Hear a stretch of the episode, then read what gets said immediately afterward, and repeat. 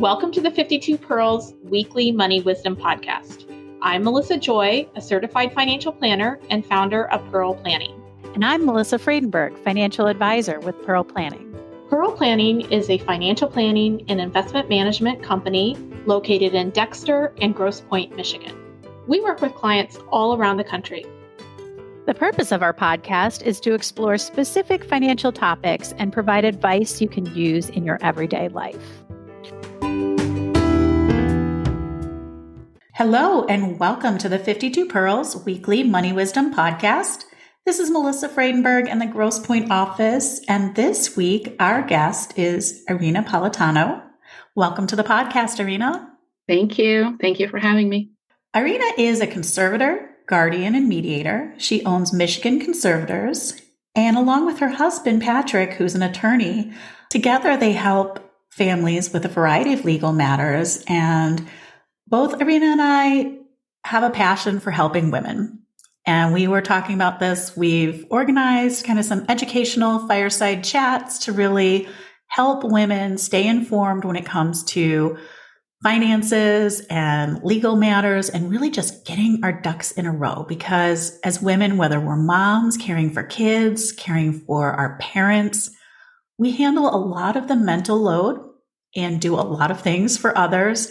And it's important to make sure that we take care of ourselves for the things that could come up, whether it's a divorce or death of a spouse, just really being prepared, right? I mean, that yes. We share that common connection. So I wanted to have Irina on the show today to really talk about some of the things to protect ourselves and mistakes that you have seen along the way. Again, welcome to the 52 Pearls Weekly Money Wisdom. We're so excited to have you here.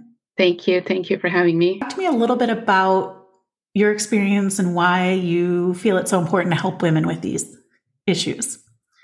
Well, just out of my personal experience and out of my work experience, I am noticing, sort of the trend where, women tend to trust men in their lives to take care of these things. And oftentimes they either don't do it correctly. Women tend to live longer. So we find, in my career, I find a lot of times, women live longer, men are the, primary breadwinners, and they take care of the finances, they take care of everything. And then women are kind of left after they pass, they're left on their own, not knowing, where to start, how to handle issues. And some cases they end up trusting people who don't have their best intentions in mind with these issues, and it kind of hurts them, when they really need it the most in their last years of their life. It is common for women to take care of like the day-to-day finances, household purchases, but as far as large financial decisions, whether it's, purchasing a home or relocating or, income decisions on jobs, a lot of times we defer that to our spouse. Yes. Or we make decisions, big financial decisions, with other people's best interest in mind and forget about ourselves. That's what I've seen in my experience. Would you agree with that? I absolutely agree with that, Melissa. And as you mentioned, we live longer. I find we also tend to, and myself included, marry men that are a little bit older.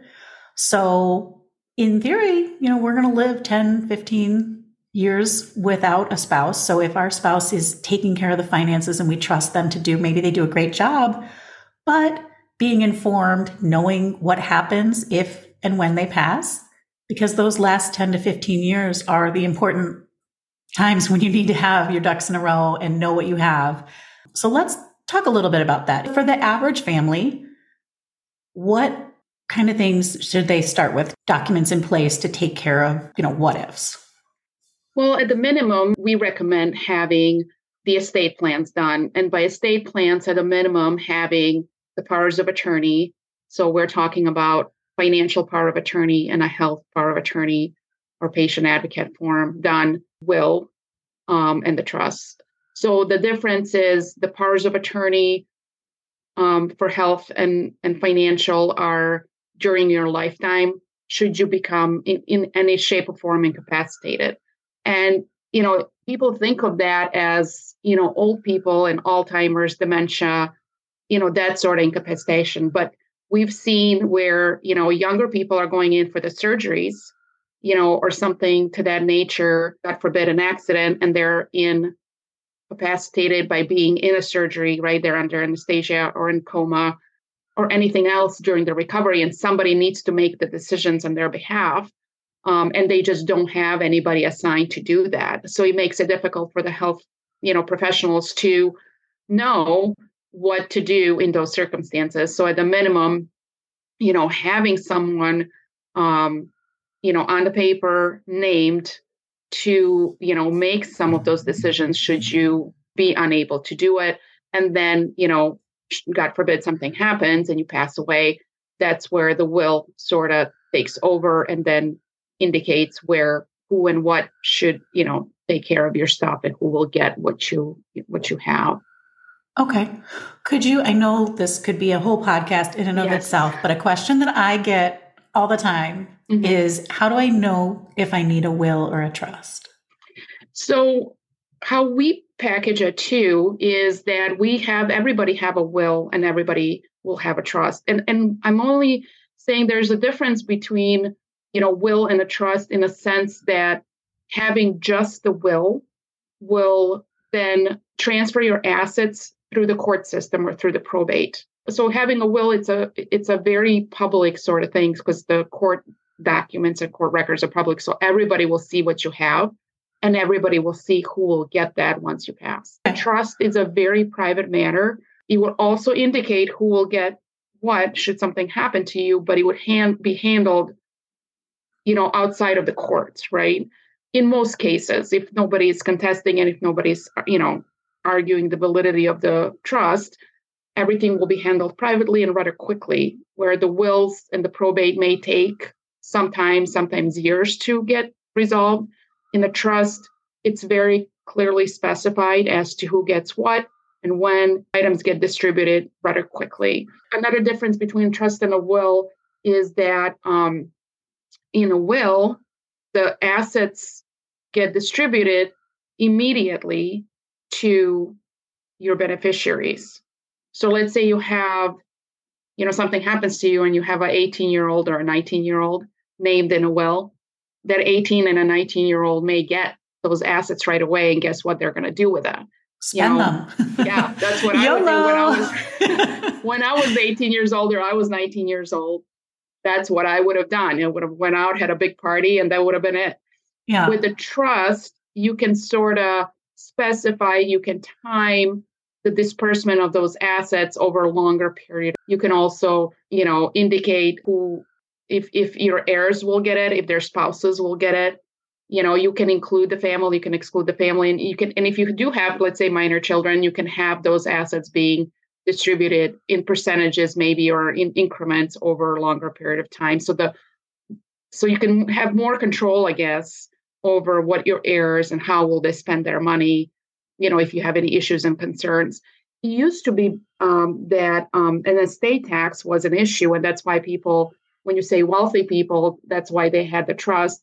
We recommend trust now for anyone, and we make it affordable for anyone to have it because we feel like, you know, that is the most private, the best way for somebody to handle their, you know, lifelong earnings and pass it on to their family members over a period of time. As you said, people think I'm not wealthy, and I have wealthy clients who don't think they're wealthy. But at the end of the day, you know, I like how you said you can control how the assets are distributed.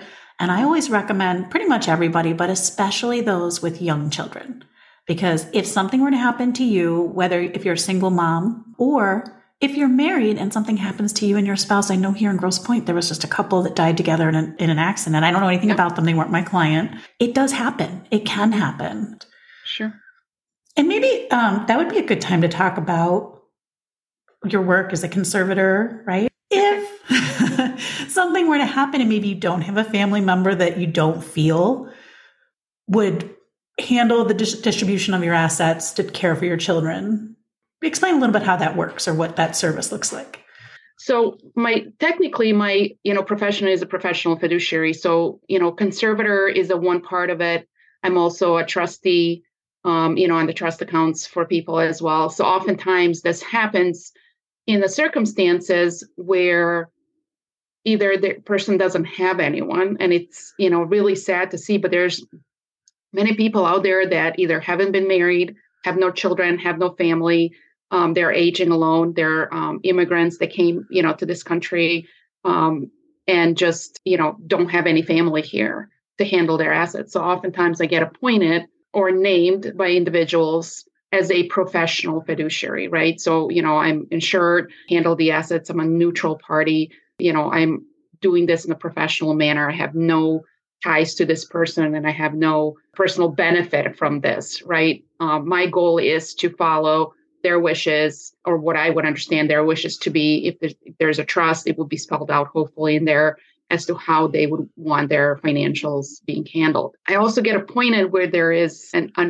most of my cases are, and especially because of my mediation experience, I get appointed on cases where there is a lot of family involved, especially when there's a lot of money involved. There's all of a sudden family comes out of nowhere. Mm-hmm. Everyone wants to be that financial expert that it's going to handle their family's financials, and it becomes a conflict, right? So usually there's siblings, they're in conflict.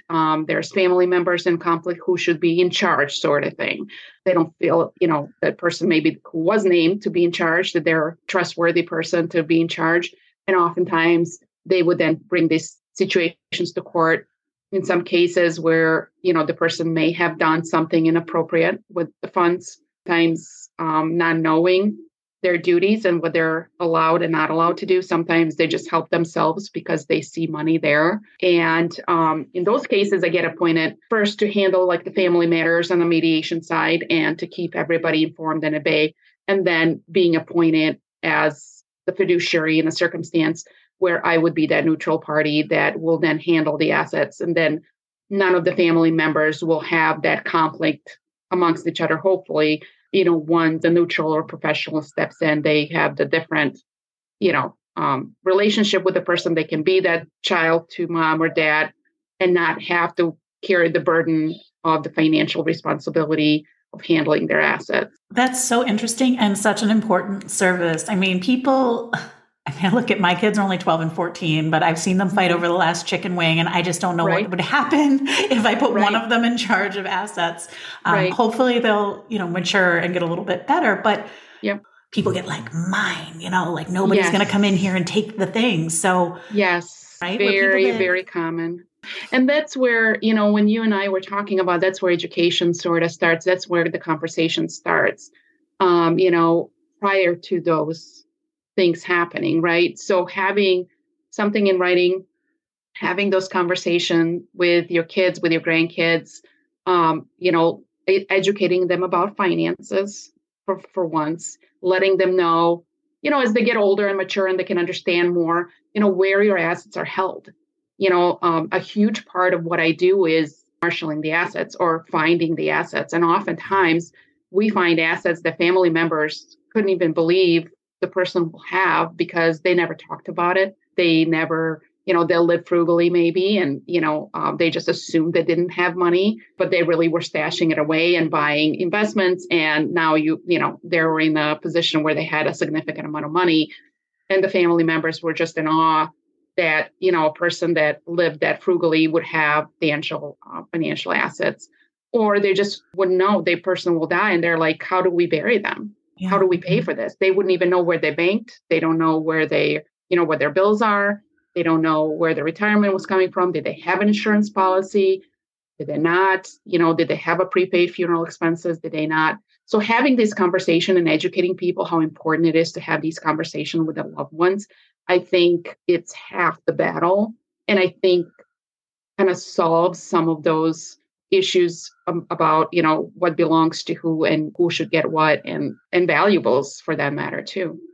Yeah. And you see in the movies where they like the reading of the will, right? And then people are like, oh, they left me this. But in reality, you should have these conversations while you're still of sound mind with your children and with your spouse. Because I find, I help happily married couples as well, but a lot of my clients are women. Yep. And they often come to me either after divorce that they were not expecting, or the loss of a spouse through death. So the emotional stuff that they're going through on top of discovering these surprises, sometimes surprises in a good way, sometimes surprises in a bad way. Like, oh, well, we probably shouldn't have belonged to this country club, or, you know, been spending all this money because there's really not enough to maintain this lifestyle. Or like you said, there's, oh my gosh, I had no idea we were wealthy, right? That whole term. Absolutely.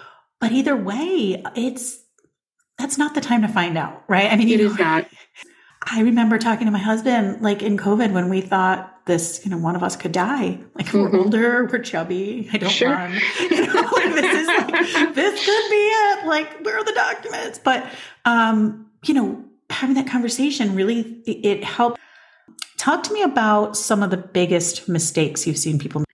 Well, number one mistake is not having the estate plans, you know, and that's where, you know, things can get really out of control. And that's where I've seen most of the assets of that individual going to the attorneys and attorney fees over, you know, who should get what, how things should have been handled and things like that. Like family infighting. Exactly. Mistakes of not communicating with the family members. When doing the estate plans, not communicating with family members and letting them know you're naming them as the ones in charge. So we had multiple people that came and said, I don't know why they named me as a personal representative. I don't know how to do this. I don't know why they named me as a power of attorney. I can't handle this. This is not a job that I'm willing to accept or sign up for.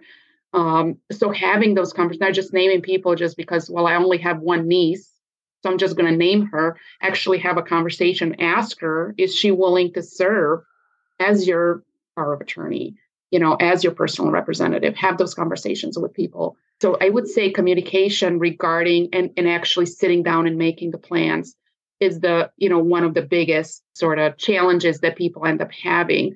Also talking about, you know, second marriages, blended families, and things like that. We have been doing quite a bit of prenuptial agreements where, you know, families are sitting down ahead of getting married, you know, the second marriage or third marriage, having multiple kids, and sitting down and talking about what that would look like financially, what they're bringing in financially, and what then the estate plans would look like for this blended family. How are the kids are going to be, you know, should something happen to one or the other? Are the children going to be handled? How are the assets going to be split?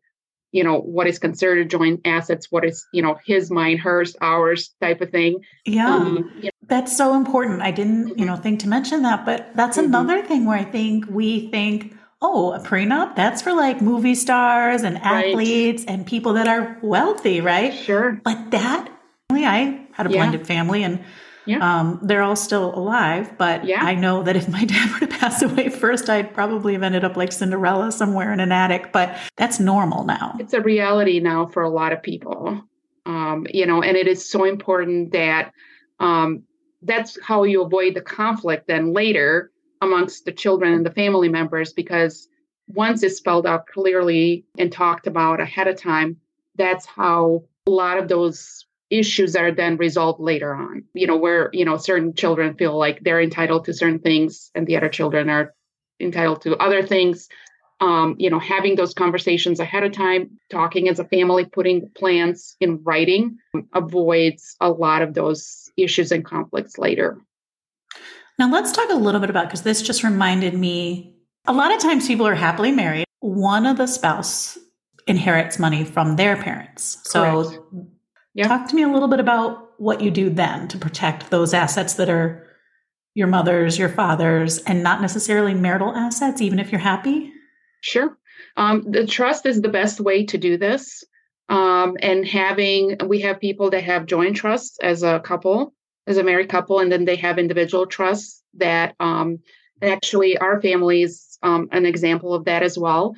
So what is happening we have a joint trust for me, my husband, for our assets. And then the inherited assets are going to actually be passed to our children. There's a separate trust that then disperses the assets down to them. So they each have a trust, and should something happen to, you know, my in-laws or my parents or something like that, the portion of those assets are going to go from my parents or my in-laws are going to go into our kids' trust automatically. So it would sort of bypass us. But that's how they wanted. And that's the conversation we had with them regarding their assets. So we looked at everything they had and we felt like that would be the best way to do this. Parents may live another 10, 20 years. So we don't really know how much, but we know that the mechanism is there in place, set up, that should something happen, it's very, clear as to what's going to happen and how the assets are going to be distributed. And we you've already created the place for those assets to go. A placeholder. Exactly. Exactly. Okay. Now, one thing that I see, and I know you do a little bit of divorce work as well, mm-hmm. but dealing with women in the course of divorce, I've had a couple cases where they inherited not a huge amount, but enough. Mm-hmm. And they're like, well, my husband can't touch this. He doesn't get half of this, right? Because I inherited it. Right. But they commingled it. So right. They didn't keep it in an account just in their name. Right. So that would be a mistake I've seen people make. And you can avoid that by, well, setting up a trust, obviously, but even just keeping it in an account only in your name versus right. you and your spouse, even if you're happily married, because sometimes people are happily married and then they're not. Right. Right. Exactly. Exactly. And then again, especially when there's blended families involved or, there's children from other marriages, they're, potentially could get overlooked and things like that. So again, it's very important to have the conversation and to have these things in writing. Any final thoughts or last things that we want to address as to, ways to protect yourself? So I advise people when I have conversation, talking to you, as on a financial advisor and financial planning side, that's ultimately,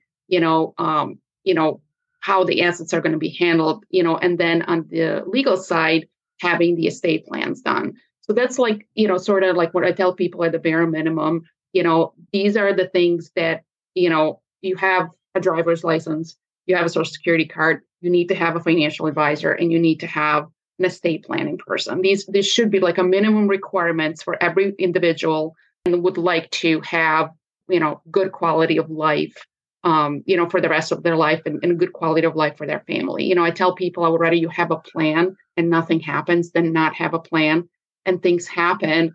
And then you find yourself in a very tough predicament where you end up struggling and really for no reason. So having these, educating yourself and having these conversations early in your life, even when you feel like, well, I don't have enough money, I don't have enough assets, but at least having these beginning conversations so that, as you're building your wealth and as you're building your life and as you're building your family, these things kind of grow with you naturally, right? So you have life circumstances, you get better jobs, you get bonuses, you get things, you already have mechanism in place that you can invest the money, you can, pass the money on, whatever you need to do. But, at the bare minimum, have those educating yourself and having those things in place early in life. So as you build your wealth, they're there for you always. And I love that you mentioned just educating yourself, because mm-hmm. that would be, I think that'll be our final thought mm-hmm. of, even if you have those professionals in place at a minimum, estate planning done by a professional, and then having a financial advisor, educate yourself. Don't depend on, same thing as don't depend on a spouse, but don't depend that they're doing the right thing. Most professionals are good, but they should also explain to you in mm-hmm. common language. And I do find sometimes that it's not about not explaining, but people are like, no, I don't know anything about this. I don't know about finances. You handle it. I'm like, no, I'm going to handle it because that's what you're paying me for. But I want you to know why we're doing what we're doing. Exactly. So if you're not getting that from the professionals you're working with, do find somebody that speaks to you in plain language and helps explain what you have and why. And that's why we've started our fireside chats. Yeah. So our first one coming up is specifically for moms. We know not everybody is a mother, but we look to expand this. Irina and I, our next one is on January 17th, which is a Tuesday night. Mm-hmm. We will link the sign up below. So if you're in the Grosse Pointe area or close by, within a reasonable drive and would like to attend in person, we're going to get together and just chat and share our experiences, whether it's people who have had parents pass away or people who've gone through divorce or just surprises where they weren't prepared, and really just leading that conversation and hear what's worked for other people and what hasn't, right? Yeah. Bring questions. We'll answer any and all questions you have. Yeah, no one's going to judge you by your question. Yeah. And that's what I like. And that's the thing. You don't have to be a client of either of ours. This is something that we're doing because we feel passionate about it. Financial literacy for women. Again, this first one on the 17th. Well, it'll be our second one. We have one probably before this airs, but then we will have other opportunities. Possibly, if you're listening, not in the Metro Detroit area, we will likely in 2023 have a webinar, same kind of idea or something that you can join virtually. So do look in the links below. You can sign up to hear about these future events. And also just, again, find the resources, whether it's reading books, podcasts, still have professionals doing it, but just knowing, what happens when these potential emotional situations come up so that you know that you have everything in place the way you want it. I'm very excited about collaborating with you, Irina. Thank you. And you do great things for people. And I'm so happy that we got to meet. Yeah, same here. It's going to be fun. Well, thank you so much for joining us on the podcast. And as I said, I will link future events below, ways to keep in contact with both Irina and I to talk to her about getting some documents in order or we'll about get it taken care of. Absolutely. Mediator, guardian, conservator. She is your girl. So we will link that contact info below. Sounds good. Thank you so much for having me, Melissa. Thank you. You can access our first two seasons of this podcast on our website at www.pearlplan.com or on Spotify. If you're interested in learning more about Pearl Planning, feel free to sign up for our newsletter, also found on our website.